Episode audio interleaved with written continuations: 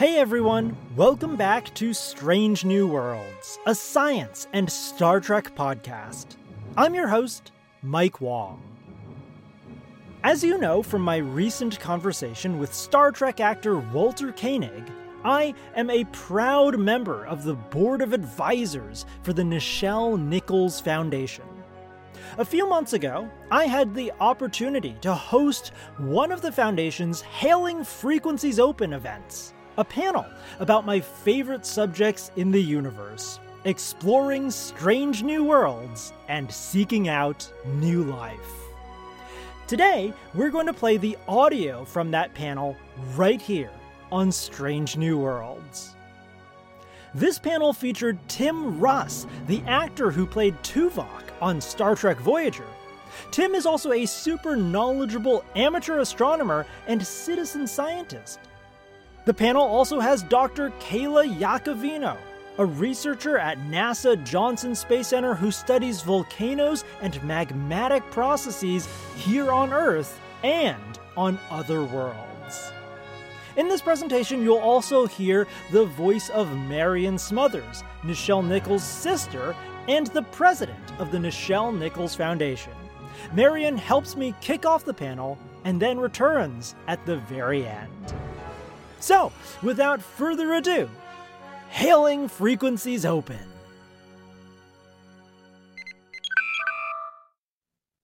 Hello, everyone. Welcome to another edition of Hailing Frequencies Open, presented by the Nichelle Nichols Foundation. I'm Mike Wong, and it is my honor to be your host today. I'm a planetary scientist and an astrobiologist at the Carnegie Institution for Sciences Earth and Planets Laboratory in Washington, D.C. I'm also the host of Strange New Worlds, a science and Star Trek podcast, and I'm a lifelong Trekkie. I'm a fan of the entire Star Trek universe, but the most special show to me is the one that I grew up watching, Star Trek Voyager. So it's my true pleasure to be joined today by Tim Russ. You probably know Tim as the actor who brought to life Lieutenant Commander Tuvok in all seven seasons of Star Trek Voyager, and more recently, Captain Tuvok in the third season of Star Trek Picard. What you may not know is that Tim is also an amateur astronomer, a member of the Los Angeles Astronomical Society, and a contributor to Griffith Observatory and the Planetary Society. Thanks for joining us, Tim. My pleasure. Thank you for having me. Today, we are also joined by Dr. Kayla Iacovino, a volcanologist, meaning that she studies volcanoes, not Vulcans, at NASA's Johnson Space Center.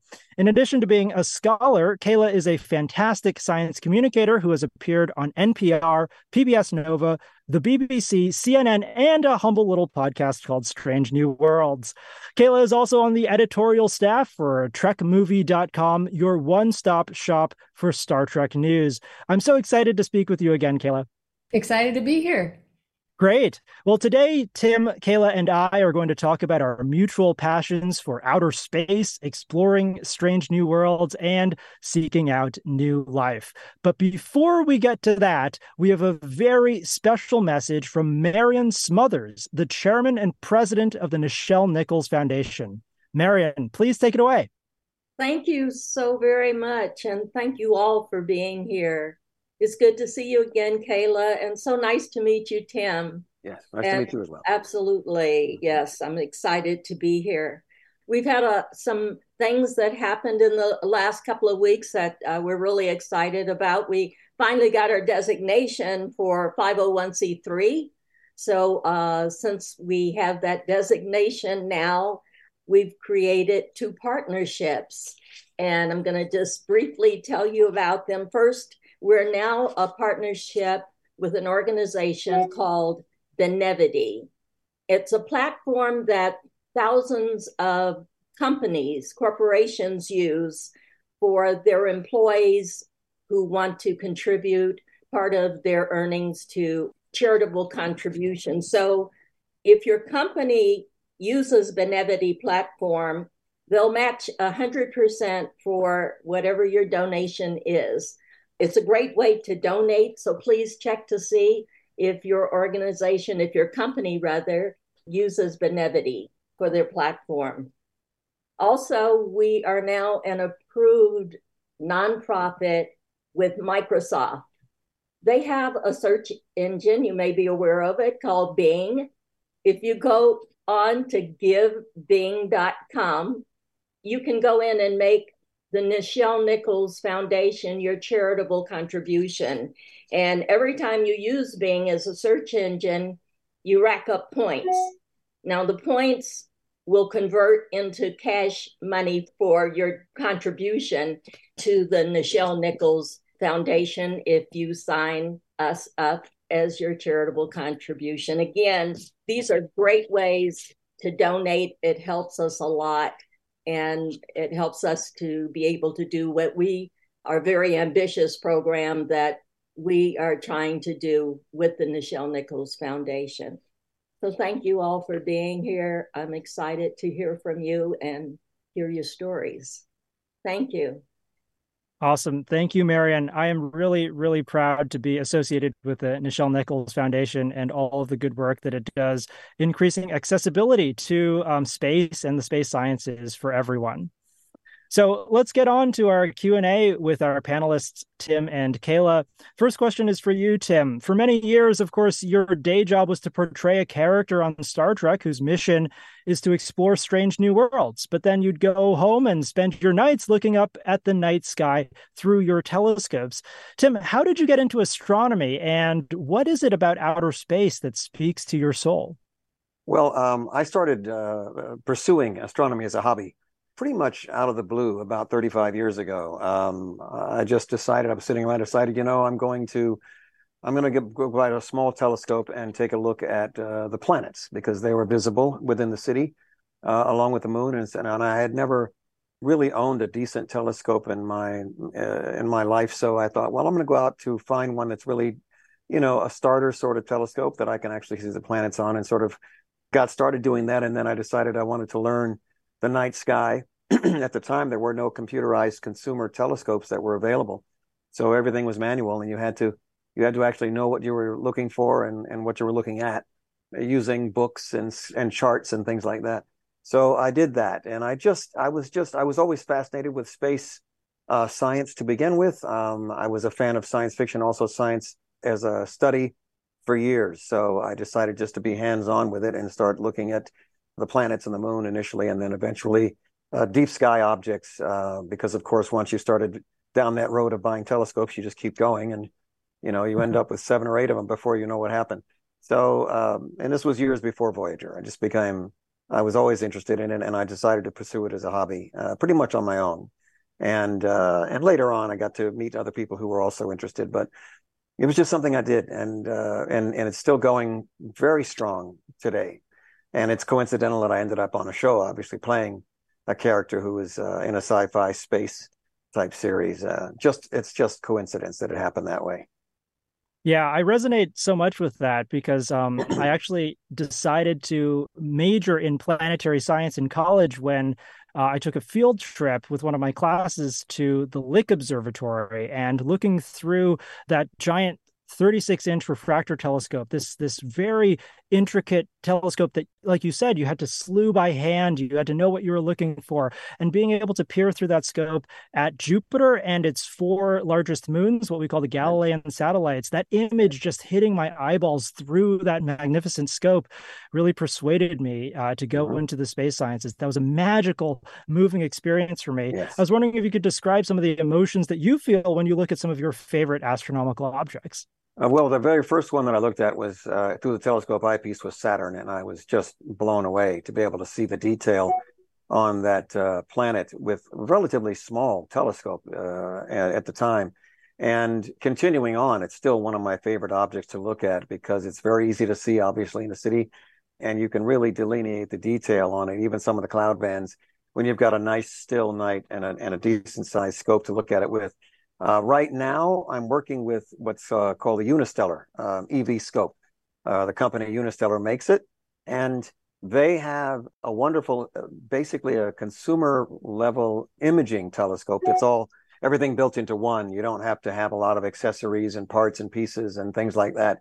And it's part telescope and part sort of an imaging processor. So it looks at objects deep sky that and it layers the light from those objects so that the objects become brighter and brighter and they're easier to see. And these are deep sky objects, things like nebulas and galaxies. And you can see them from the city uh, as well with the city lights. It filters the city lights out also. And so now my favorite objects to look at are the deep sky objects, uh, the galaxies in particular, um, the Whirlpool galaxy being one. That's really been uh, some of my favorite things to view today. And that's only because of the technology that's now available to people to uh, to get into, and uh, and relatively simple to uh, operate. Because I prefer uh, the learning curve to be that of a, a, rock with a light switch. I like it that simple, you know. Uh, so I'm very very happy to be able to see the deep sky objects. Some of the things that they're showing now, some of those objects have been taken with this telescope within three or four minutes. By the way.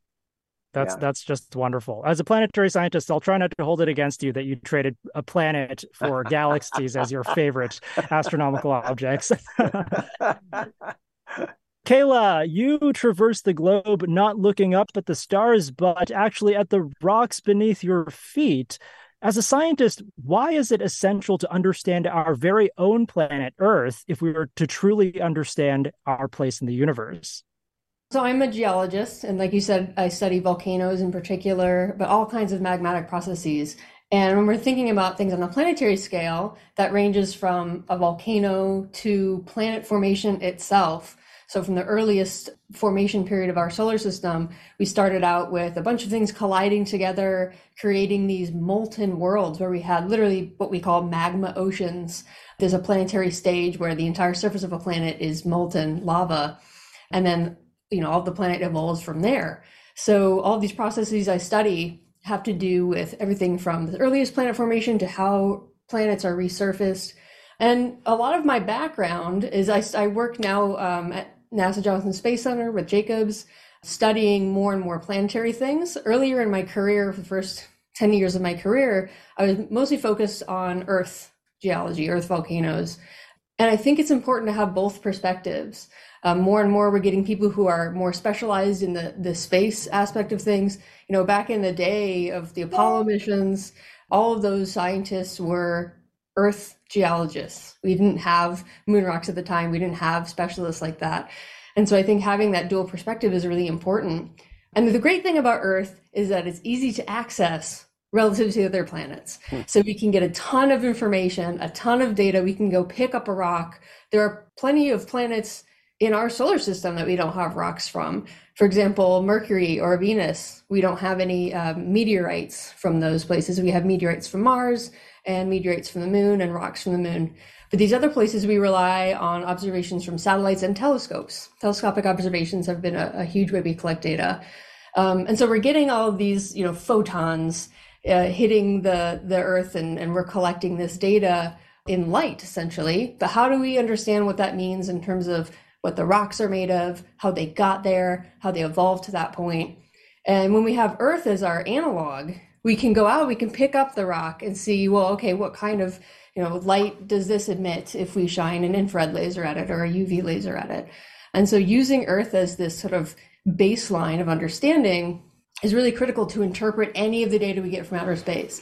And the other reason it's uh, you know there's a you can ask the question two ways because a lot of people say, well, why do we spend money studying outer space? We have so many problems here on Earth, right? My first answer to that is that the two are not mutually exclusive. You know, we live in a society where we're lucky enough to live in a society where we can do such esoteric things as science at all. Um, and we can do both space and the Earth. And the reason we want to look to space is because that tells us where our place is in the universe. Our only data point in terms of life, for example, is the Earth. It's the only place we've found life. But what does that mean? Is it unique? You know, is there other life? Or are, is the evolution of life inevitable on typical planetary surfaces? Or is, is this a fluke? Is this, you know, lightning, catching lightning in a bottle? Is this super rare? And where are we on the spectrum of possible life forms that exist in the entire universe? So both perspectives, I think, are, are really critical for just, again, understanding our place in the universe. Yeah, absolutely. I think most people think about volcanoes as these scary things that are very detrimental to life. You wouldn't want to be near a volcano when it went off, but could you just briefly explain why we think volcanoes would be essential, uh, an essential part of a habitable planet, an Earth-like planet? Yeah, so um, with the recent data coming back from the James Webb Space Telescope, which is like Hubble's successor, we're able to capture all these data from really far off exoplanets, planets outside of our solar system. And volcanoes have become this big thing in the exoplanet world, which I think is awesome uh, because volcanoes are the things that deliver all kinds of chemistry from the inside of a planet to its outside. So if you have a planet without volcanism, it has that magma stage, it cools and sort of freezes, and then it's done. That's it. If you have volcanism, that surface of the planet is continually being recycled. So nutrients that, that life needs to thrive gets recycled onto the earth so it can be reused by nutrients.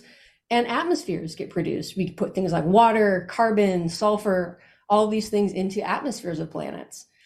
And so, you know, we kind of have to pick some feature to say, well, maybe there will be life there, right? We, we'd like to narrow down uh, our field. And so uh, exoplanet researchers are trying to find signatures of volcanism, chemical signatures of volcanism and atmospheres of exoplanets. So they look for things like sulfur or water or some thick atmosphere around an exoplanet. And that's sort of the first hint that, okay, maybe we should look more at this planet because it, we know it has an atmosphere. There are chemicals that indicate there's this volcanic recycling activity. So maybe um, Earth or maybe life could could thrive there. Yeah, you might say no Vulcans without volcanism. Exactly. New catchphrase. So, Tim, in 2021, you and five other citizen scientists were credited with aiding NASA in the detection of Patroclus, one of the Trojan asteroids orbiting the planet Jupiter. Tell me a little bit about this really cool work and what does it mean to you to have contributed to solar system exploration?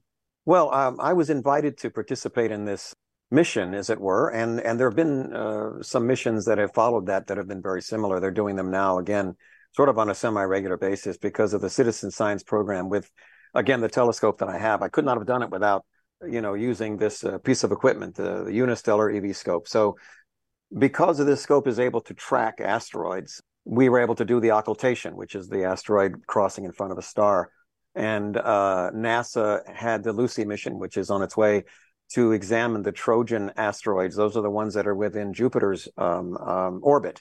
And the probe is just going to fly right by them. It's not going to stop in orbit and study them. It's just going to go by them. What they wanted to do was get an idea of the size and shape of these asteroids before the probe got there. So they asked us to do the occultation, which is basically just imaging the asteroid as it crosses in front of a star and the shadow that it casts on Earth they are able to use that data to get an idea what the shape of the asteroid was. And it, I did it here, not that far from my house, uh, where I could see that part of the sky. It took about four minutes to get the exposure, and it was done. And I and the, the, with the telescope, I send the data to the Unistellar uh, company. They crunch the numbers and they send back the video. And what you get is basically a light curve, which you know shows a level line, and then it drops down, and then it comes back up again when the asteroid crosses in front of the star. And they were able to uh, estimate uh, part of the size and shape of the asteroid just from doing that. And several of us did it across the country, that wherever the path of that of that asteroid occultation was taking place. So it was very cool to be able to do that. I had never done anything like that before, and that was absolutely amazing. Consequently, we can also track exoplanets with that telescope as well. Again, it'll take hours to do that, you know, several hours because of the transit of the exoplanet, but it will also create uh, a light curve showing you when the planet crossed in front of the star and how long it lasts. Uh, it'll do the same thing. So I was very happy to have a chance to participate in that project with them again because of this telescope and how easy it was uh, to be able to accomplish that mission. That's so wonderful. Yeah, I was thinking as you were describing the technique for this Trojan asteroid that this is exactly how we detect so many exoplanets out there by the exactly. shadows that they cast on their stars. Yes. Uh, and this technique, of course, also allows us to peer into their atmospheres, connecting this to what we were talking about with Kayla before, um, detecting exoplanet atmospheres as that starlight filters through the atmosphere and into our telescopes. We're able to pick up the molecular signatures of whatever might be there, CO2. Right or um, or industrial know, industrial elements that might what? be done created artificially. Oh, who knows? One day, maybe we will. Yeah, that would be exciting. But um, yeah, also maybe a sign of a planet whose civilization may not be taking too good care of their atmosphere. I wonder if uh, any aliens are looking at us and thinking that very thought right now. yeah, yeah. wow, that would be absolutely amazing. Yeah, absolutely amazing on the day, on the mm-hmm. day.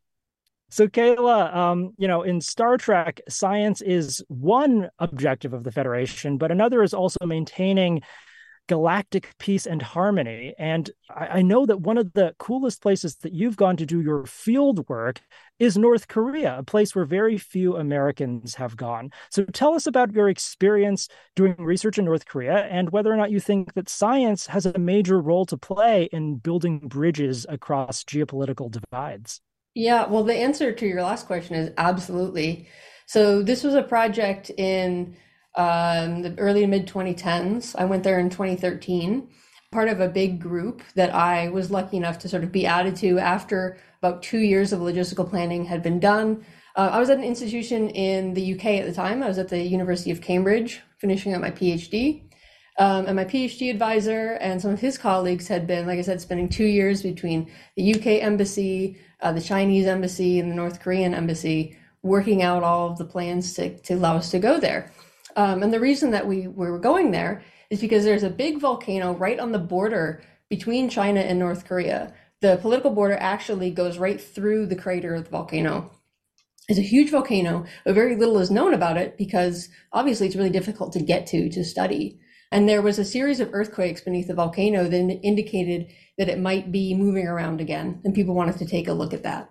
Um, and so people from within North Korea actually got in contact with the principal investigators of the project. So my supervisor, Clive Oppenheimer, and his colleague, John Hammond, and asked them to, to come and collaborate with them. And so we got a group and went over there. And really, this was a 50 50 operation 50% like let's go do the science this is amazing access to understand this volcano but very few people have gotten to go to um, but the other half of it was this um, geo you know policy basically this extending an olive branch and seeing if we can't make the relationships between the west and north korea um, a little bit better. And i think it works really well when you're approaching it from a scientific angle because the idea is that you're all scientists there. We worked with north korean scientists in the country. We were scientists. We were there for science. There were no flags you know, we weren't there representing our state government. Uh, we were there not really representing officially anyone. We were there to work together and learn about each other and learn about each other's perspectives. You know, anywhere you go and do field work like that in another country in particular, one of the most crucial things that you learn as a scientist, which they don't really teach in class, is to work with the people who live there, scientists or not because those are the people who are living with that volcano or whatever it is that you're studying. They're the ones who who are going to be affected by any of the dangers. They're the ones who are going to be affected by any of the positive things. And they're the ones who know the history of the area. They know where the best rock outcrops are. Uh, they're very valuable people to to ally with. Um, and it's you know we do, we we want to avoid um, any kind of imperialistic attitude when we go to other people's countries. We are a guest there. And so I really learned a lot about that side of doing science being there. There's nothing like being in another country or being in another culture to start to glean some understanding of why they are the way they are, why they view the world in a, through a certain lens. You know, what are they seeing on television? What uh, is it like to eat in a restaurant? Um, what is it like to walk down one of their streets? What is the weather like?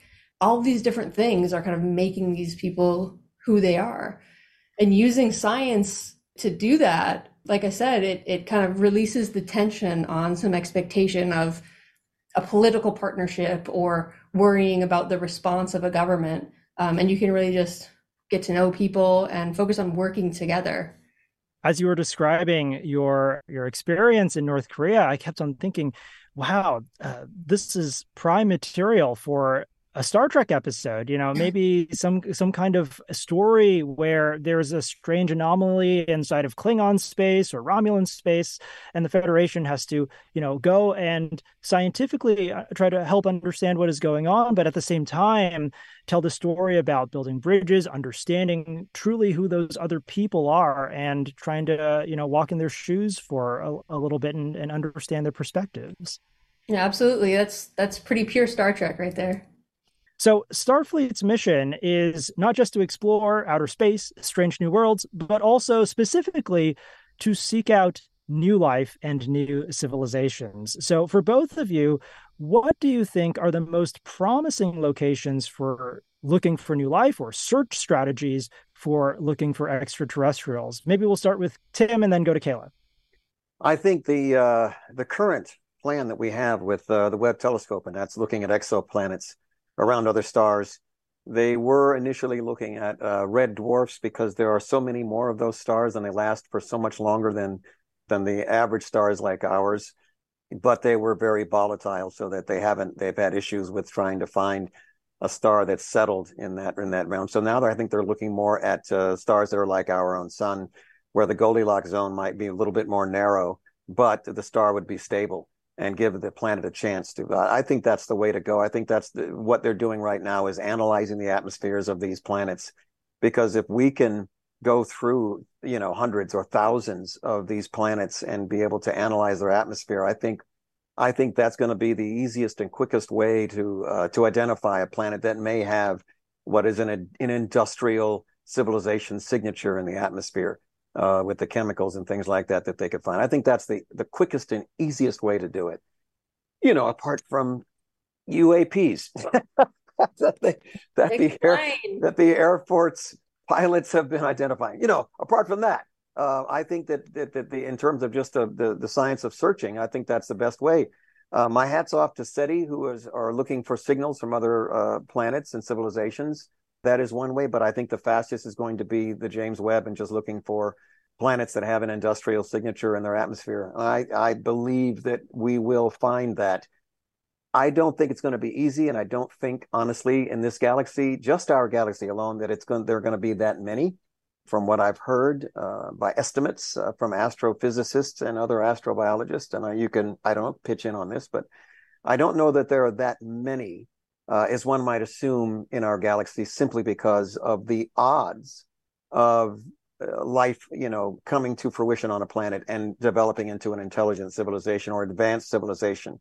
That not only them being able to get that point and not destroying themselves, and or that that civilization simply, you know, coming to an end over millions of years um, and no longer being there. I think the odds are they might be a little more thin than what we what we might hope as Kayla was mentioning earlier, you know, uh, it's possible that we might be very rare in this circumstance in terms of the biology coming together and us developing and evolving into an intelligent species enough to and a species that can uh, study and explore the universe, as it were. Yeah, I'll just chime in there um, and riff off of some of the things that you mentioned, Tim. That, that, was that was a great answer. First of all, I'm a big fan of exoplanetary science and exploration, and of course, JWST, that James Webb Space Telescope, is giving us unprecedented data about planets. Mm-hmm like you were mentioning, um, a lot of surveys have been targeting these red dwarfs. The reason for that is because that they are the easiest to try to characterize the the planets that orbit them.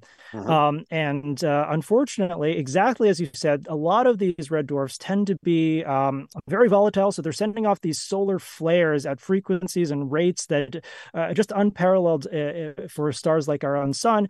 And the danger for that is that these very frequent solar flares could strip away atmospheres from terrestrial planets, planets the yeah. size of Earth. There's a particular system called the TRAPPIST 1 system that people may have heard of. It's a fabulous system to study because it has seven roughly Earth sized planets orbiting a red dwarf. And we're using JWST to now look for atmospheres around those planets. And it looks like, at least for the closest planets orbiting that star, we can't detect any atmosphere. Um, so it's a little bit disappointing, but also points to this perhaps truth that these stars are a little bit too volatile for their planets. Yeah. Now, the, the, the jury is still out for the farther planets, especially those planets in the habitable zone. But that data is coming, and we're really excited for that. Excellent. Cool. Kayla, how about you? Well, I love that I have a different answer. Um, yes. because I think, I mean, there's no wrong answer, right? Every way we look is great. But one of the, uh, so I, am thinking about life in general, not necessarily intelligent life. Um, and partly because let's say we find something that we think may be life in an exoplanet. The first hurdle is, is verifying that and really, um, interpreting that data correctly. And the second one is even if we can really prove it, they're going to be so far away that even communicating with them might be difficult. And I'm greedy, so I want to find life that we can see and maybe even touch. So I'm looking right here in our solar system. I am super hyped about like the Europa Clipper mission. Um, so the, the moons of Jupiter and Saturn both have some promising uh, moons. Enceladus, Europa, these icy worlds that may have a thick ice crust and then potentially a very thick ocean, liquid water ocean underneath. It could be a, a, brine, a salty ocean. And if that's true, you know, NASA's motto for decades has been follow the water because we've we've picked that thing as we know we need that for life on Earth. So let's use that as a constraint. Um, so I'm really excited for those missions coming up to look for life here in our own solar system maybe even Venus. I'll throw it out there. I know there was the whole um, atmosphere thing recently that turned out to be a bit of a bust, but we know so little about Venus. Like, we haven't even observed that there's active volcanism on Venus. Like, we're pretty sure that there is. I would put yeah. money on it, but we haven't had a direct observation of that. And it's like, it's right there it's easier to get to than Mars, but it's hard to study because you know it tends to melt the spacecraft that we send on it, and it's difficult to see beneath the clouds.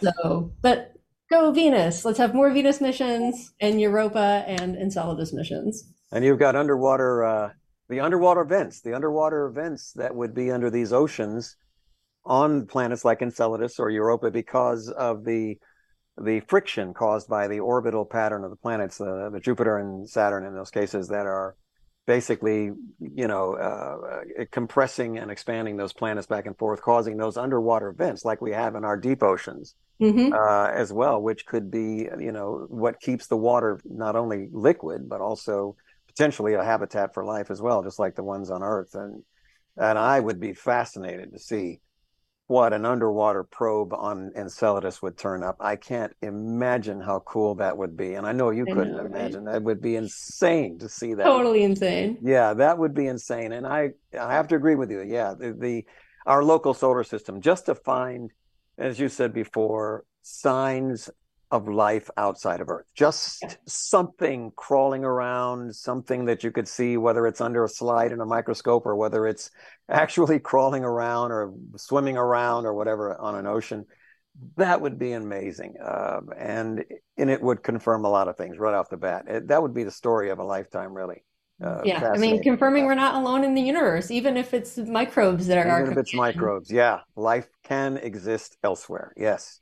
Yeah, that would be such a profound discovery. Um, and Kayla, I'm so glad that you brought up Europa and Enceladus because those are some of my favorite objects as well. Exactly as Tim said, they seem to be ripe for an origin of life with these hydrothermal yes. settings. That is one prime candidate for the geochemical setting where life may have begun on Earth. And we know that at some of the hydrothermal vents at the bottom of Earth's ocean, the biomass there, the the prolific nature of those ecosystems rivals some of the rainforests at the surface of the planet. But there's no sunlight right. at all. They're feeding off of chemical energy coming from those rocks. It's it's absolutely astonishing.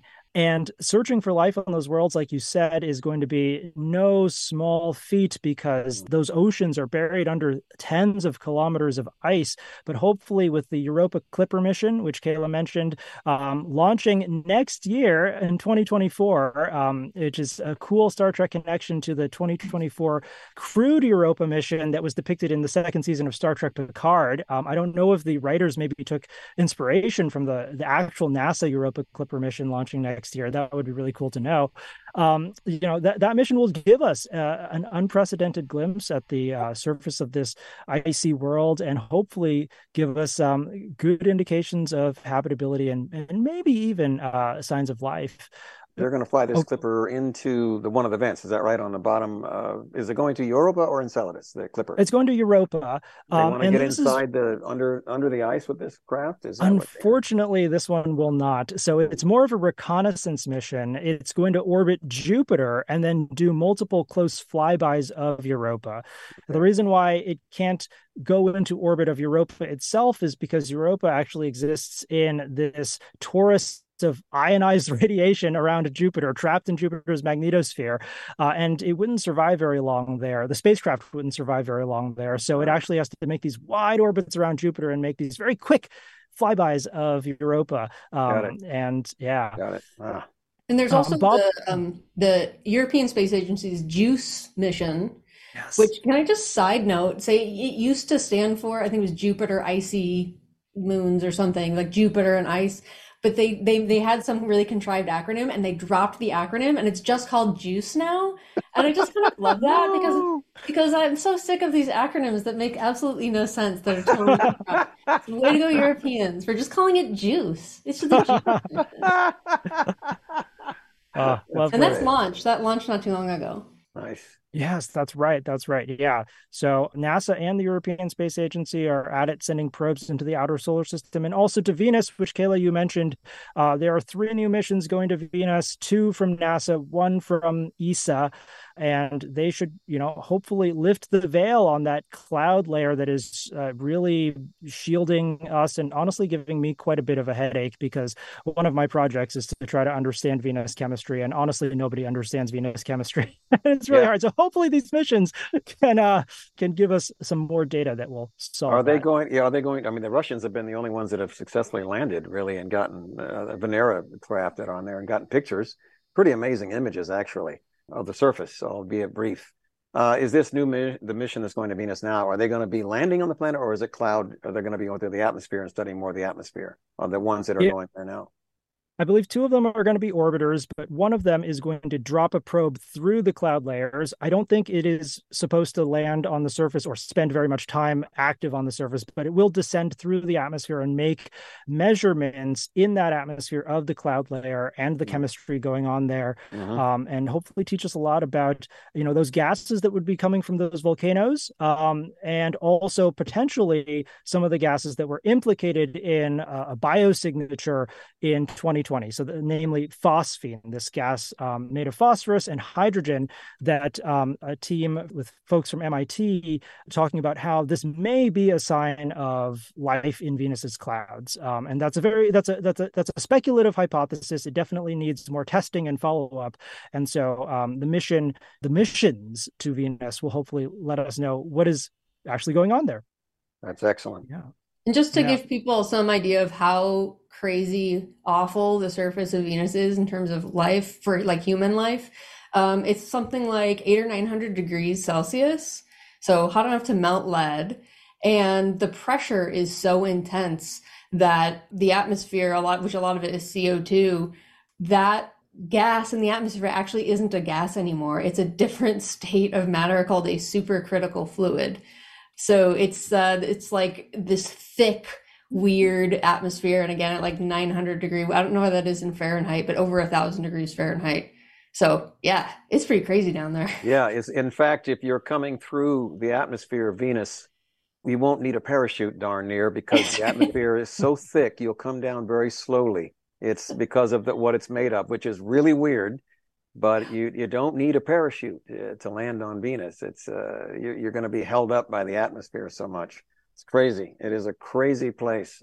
Yeah, and because of that, people have talked about the idea of life, like with this phosphine thing as well, but for decades of life living in the cloud layers. Yes. Um, so maybe there's somewhere you know, in the top upper upper levels, some mid mid to upper somewhere in there. Yeah, maybe there's like a Goldilocks zone around. stratigraphically. I don't know. We perfect just don't know. Perfect temperature. Know. Yeah, perfect temperature. Maybe a little sunlight getting through. We don't know. Yeah, some nutrients some nutrients of convecting around. Going around, and yeah, could be. Yeah, could be. There's so much in planetary science where because there's so we're so starved for data yeah. that my favorite new thing, like like I said, I was a, mostly an Earth scientist in the last four or five years, have moved into planetary. And my favorite thing is to it, when I start talking about an idea like this with my colleagues, we just start going, well, maybe Could be. Maybe. And that's science. Absolutely. Yeah, I guess we ought to shout out to the um, species 10C from Star Trek Discovery's fourth season. These uh, creatures who lived in the gas layers of a gas giant atmosphere, uh, which harkens back to um, a paper that Carl Sagan actually wrote in the 1970s. Oh, he called them the floaters and sinkers of Jupiter, speculating that there might be an ecology in Jupiter's atmosphere. Um, and so, you know, the, the, jury's out. Maybe that, maybe there is. Uh, maybe there's something floating in Venus's atmosphere all we can do is send more missions to go find out. Yeah, it, yeah, I think uh, it would probably come down to the speed of the winds in Venus's atmosphere, and I mm-hmm. don't know. Have those winds been clocked in their in the atmosphere of Venus? Have they been clocked at a certain speed?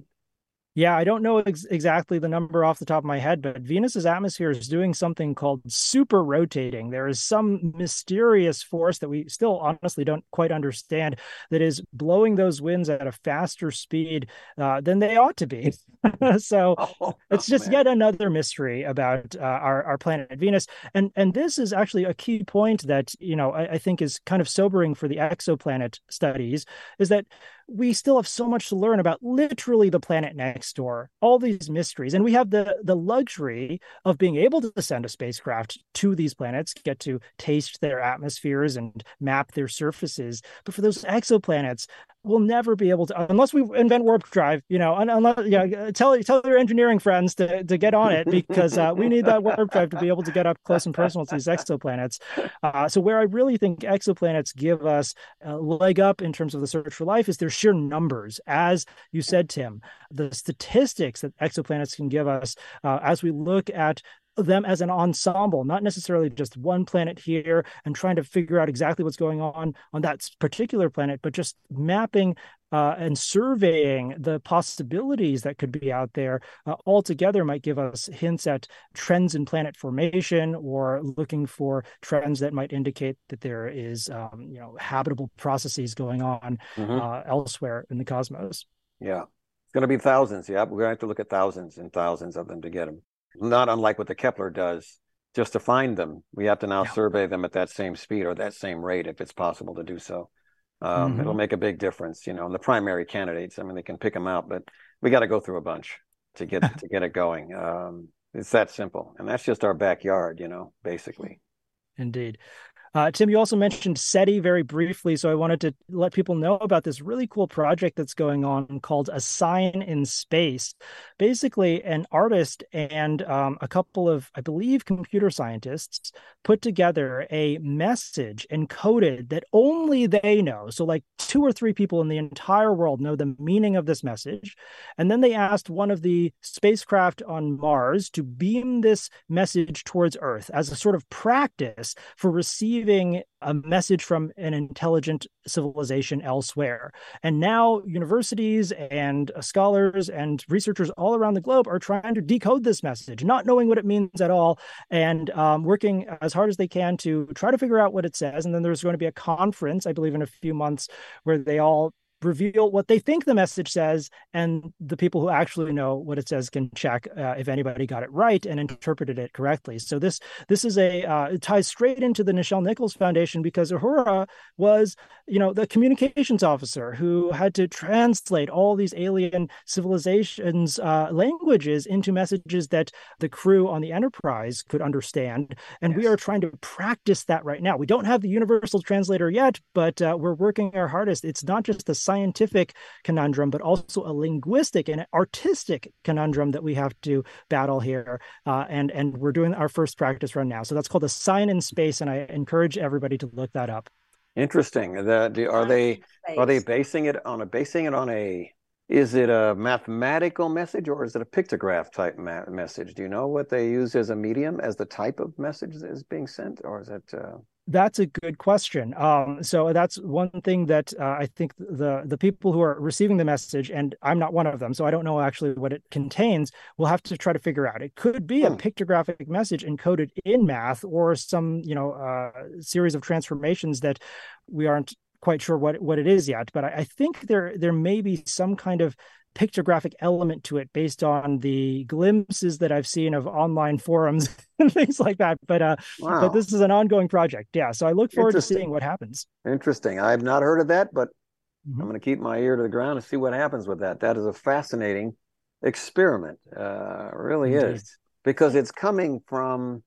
They had to create this message, being, you know, people from Earth, being human, to create a message that a human could not easily translate, yet it's a message. So, uh, right. you know, and it's coming from a human perspective, uh, even though it might be something that a cryptographer would have to figure out. Uh, I would imagine a cryptographer would be the first in line to yeah. try to decipher a language um, of any kind because uh, that's what they're they're experts at to find the patterns and things and be able to interpret them. But just in general, SETI getting a message from another world, I can't even imagine how complex or difficult that would be simply because of the the evolution of that civilization and where they've gone and and or how advanced they may be. I mean, it's possible that some of the civilizations right now out there that are so advanced that they're beyond anything that we would understand. That they could be bombarding us with messages every day. We would never be able to pick them up or understand them simply because the medium that they're using we have never developed yet. And we don't know. You know, we don't know uh, how we would interpret these things. We're, we're, we're still in radio messages and, and, and picking up signals that way and analog or digital. It's just maybe they've gone way beyond all that. You know, maybe it's just light of some type. Maybe it's some kind of radioactive energy, something that we're not able to interpret or read. I mean, who knows? That's oh man, it's crazy. Maybe they're communicating through time. You know, they're that far advanced. You see, we would never be able to interpret that. It's hard. It's hard to imagine, right? It's hard Very to imagine. Um, Very hard. Just a few few decades ago, eh, I think it would have been hard to imagine the kinds of technology that we carry around in our pockets every day today. Um, Correct. Except you know that's where science fiction comes into play because star trek is very famous for being forward looking predicting things technologies yes. that we now have. Um, and so i think this is why uh, you know as scientists it's it's always very useful to take a break from science and go and read a little science fiction or watch a little star trek because that helps sure. us expand our minds and open our minds sure to possibilities that we're sure haven't imagined yet. Absolutely. Yeah. agreed. Agreed. Agreed yeah. yeah. I think a lot of people don't realize how creative, how much creativity there is in being a scientist. Um, it's a different kind of creativity, you know, than being you know, in the entertainment industry, for example. But it's using a part of your brain and then, like you said, expanding the horizon beyond the box. And you know, interpreting data is really the the part that it that takes a trained scientist. So you can you know collect data you need to learn how to do the methods properly but really that interpretation of understanding of what what are these signals telling us? You know as a geologist we we read the the layers of the earth like like the pages of a book.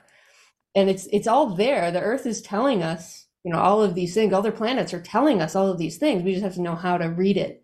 And it really takes a level of creativity to be able to open your mind to what the possible you know so that's you know there's another thing to think of translating. It's like a translation but in a whole different parameter space. Instead of in language and and digits you're thinking in you know multi-component chemistry space.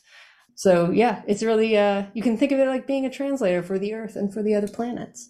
Yeah and what if the the, the, the scientist has to ask the question what if? Before oh, considering the data or anything else. It's it's the creative i think comes from the what if? Why is this and what if? What if i look at it this way? What if i look at it that way? What if this thing that's happening here is actually this or that? And then you have to go find the data to support the you know the concept but you have to imagine what that could be. I mean how come why is it doing this and why is it behaving like that? Well maybe it's because of this or maybe it's because of that. And that that's not you know you're not basing that on any data right there. As you start out you're basing it on imagining what this could possibly be and then yeah. going to then you have to go prove it. Yes of course. Yeah. No absolutely. That's a great point. I mean you're just describing the first two steps of the scientific method right? Observation yeah. and then hypothesis. Hypothesis right. Yeah. And i'm sure that is exactly what's going through the minds of the writers of star trek you know that what if question. That's almost yeah. the starting point for any science fiction absolutely. narrative. absolutely yeah. Taking a concept a scientific concept that we're already familiar with and turning it on its head whether it's time travel or gravity or whatever else might be, uh, communication, uh, alien species on other planets or other worlds, the culture of these civilizations. Just take it and go, what if? What if what we assume is ABC is not ABC? And we find out later on, simply because of the evolutionary track of this particular race, their culture has turned out to be what it is uh, due to uh, their civilization or due to physical uh, anomalies in, in, on their planet, et cetera, whatever it might be. And that what if just turns everything on its head, completely upside down. I know we've done it on Trek a number of times. Uh, and to me, that's I agree that, that it's still my favorite, generally my favorite genre because of the the unlimited sort of uh, window of imagination that you can pursue with science fiction. You can step, like Kayla said, out of the box. You step out of the box to tell the stories. You don't have to be in the box. You can come at it from any direction or any angle and turn it sideways like this. And all of a sudden, that whole thing looks very different than what you thought it was. And that you can't beat that with a stick. I mean, that's that to me is what that gets me up in the morning or at 12 o'clock noon, whichever comes first. Keeps you up at night, right? Keeps me up at night, yes. there you go. Yeah.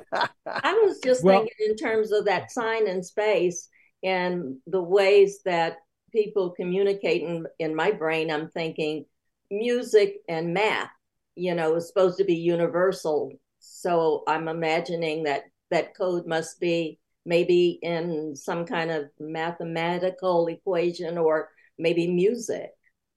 Music. I hope it's a Dolly Parton song. Wouldn't that be great? Nine to five, baby. Yeah. That's great. That's not a bad, that's interesting. Yes. What if it was music, some kind of a melody that that that can be translated? That would be very interesting and if an alien race you know communicated through music and not through this sort of speech that we have today but it was done through some kind of sounds and just melodies oh man i can can't imagine uh, but yeah you have it you have it's a great point. and how would you yeah. interpret it you know it's almost like we need an astronomer, musician, actor who's played an alien to help us figure out what they're saying. fascinating. Absolutely fascinating. I look forward to seeing the results of that experiment. I really am. I'm yeah. very curious about it because I've always thought of what it would be, you know, how complicated it would be to interpret a, another civilization's language, uh, signals or signs or whatever it is they would broadcast. I, it would be fascinating. If you were standing right across from them, I mean, how would that, how would that possibly be? Not only, you know, how they would look and appear to you, but, you know, how would you possibly, how would you begin that whole process? I, I don't know it's crazy. I think uh, one of the stories I read a long time ago that, that, that this actually happened, where they the people on Earth had to try to figure out how to communicate with this object that had landed right in the middle of the city, uh, a city block, and it was clearly extraterrestrial.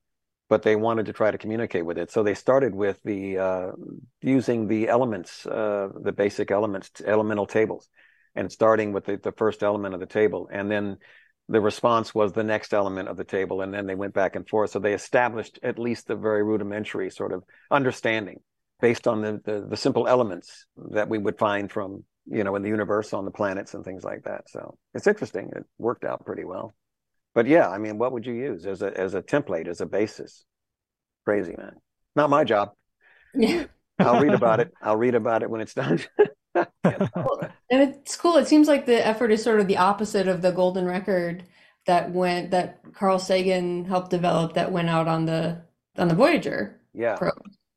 Yeah, I think there they used various things like that. I don't know if they were used elements, but I think you know prime numbers. Yeah. I maybe was in there. So it's like these certain mathematical constants that if you are sufficiently advanced to, especially to be spacefaring, sure, you must be pi, for example. Yeah, yeah mathematics. You would have to be. The assumption is if it's a technological civilization that they would evolve along a similar track as ours. They are tool makers. You have to be able to hmm. make tools, and so we we would assume that um, whatever their path was, whatever speed at which their evolutionary path took, that they would start out obviously is microbial and eventually evolve into something uh, beings that were intelligent. And once they reached the intelligence level of being able to communicate with each other and to organize, and to make mm-hmm. tools. Uh, once you get to that state, now we're now we're off and running. and if they could develop that technology would logically develop along a similar path and then eventually they would discover a radio and and things like that and um, potentially become spacefaring over time i think they just don't it doesn't go from microbial to spacefaring like overnight i think there's a, there's a path that has to be followed and so it, it stands to reason that that communication would be would be uh, something in terms of another civilization that's maybe slightly uh, uh, ahead of ours, if not along the same the same point in time, but maybe a little farther ahead. We'll at least have a background in that and could understand it. And it'll be like that, I think, for the next few hundred years. It should be pretty close to that. So interesting. It'll it'll be interesting to see. Um, really cool. I've always wondered about UFOs, and now more and more people are talking about UFOs and sightings and stuff.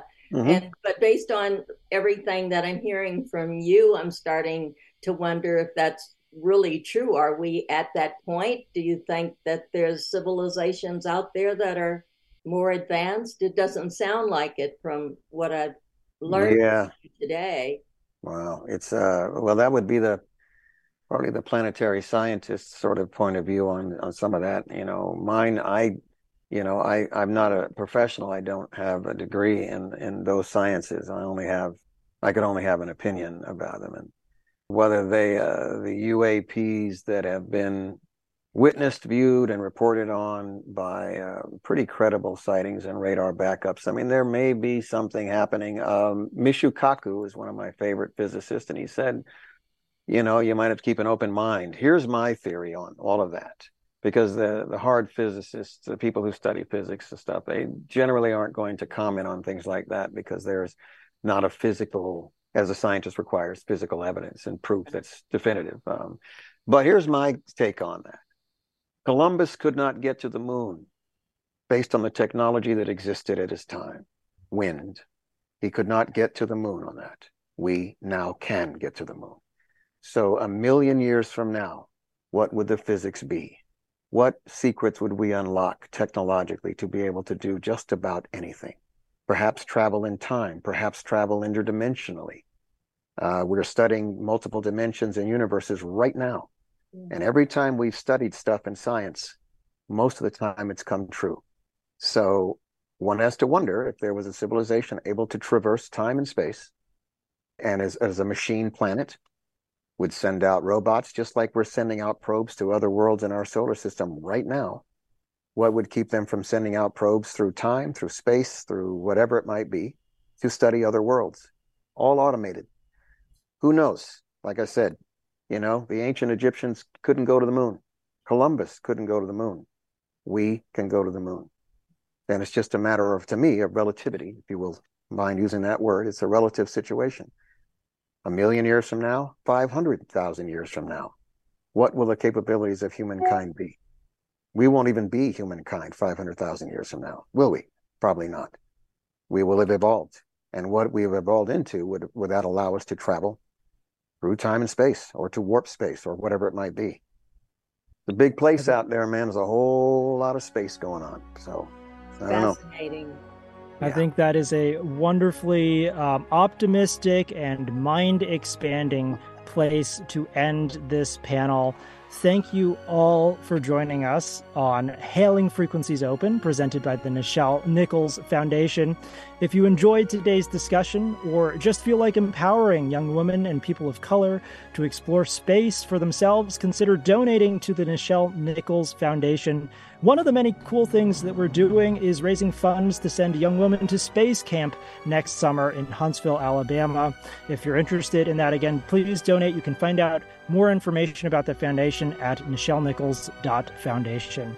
I want to give a sincere thank you once again to Tim Russ and Dr. Kayla Iacovino for joining me today on Hailing Frequencies Open.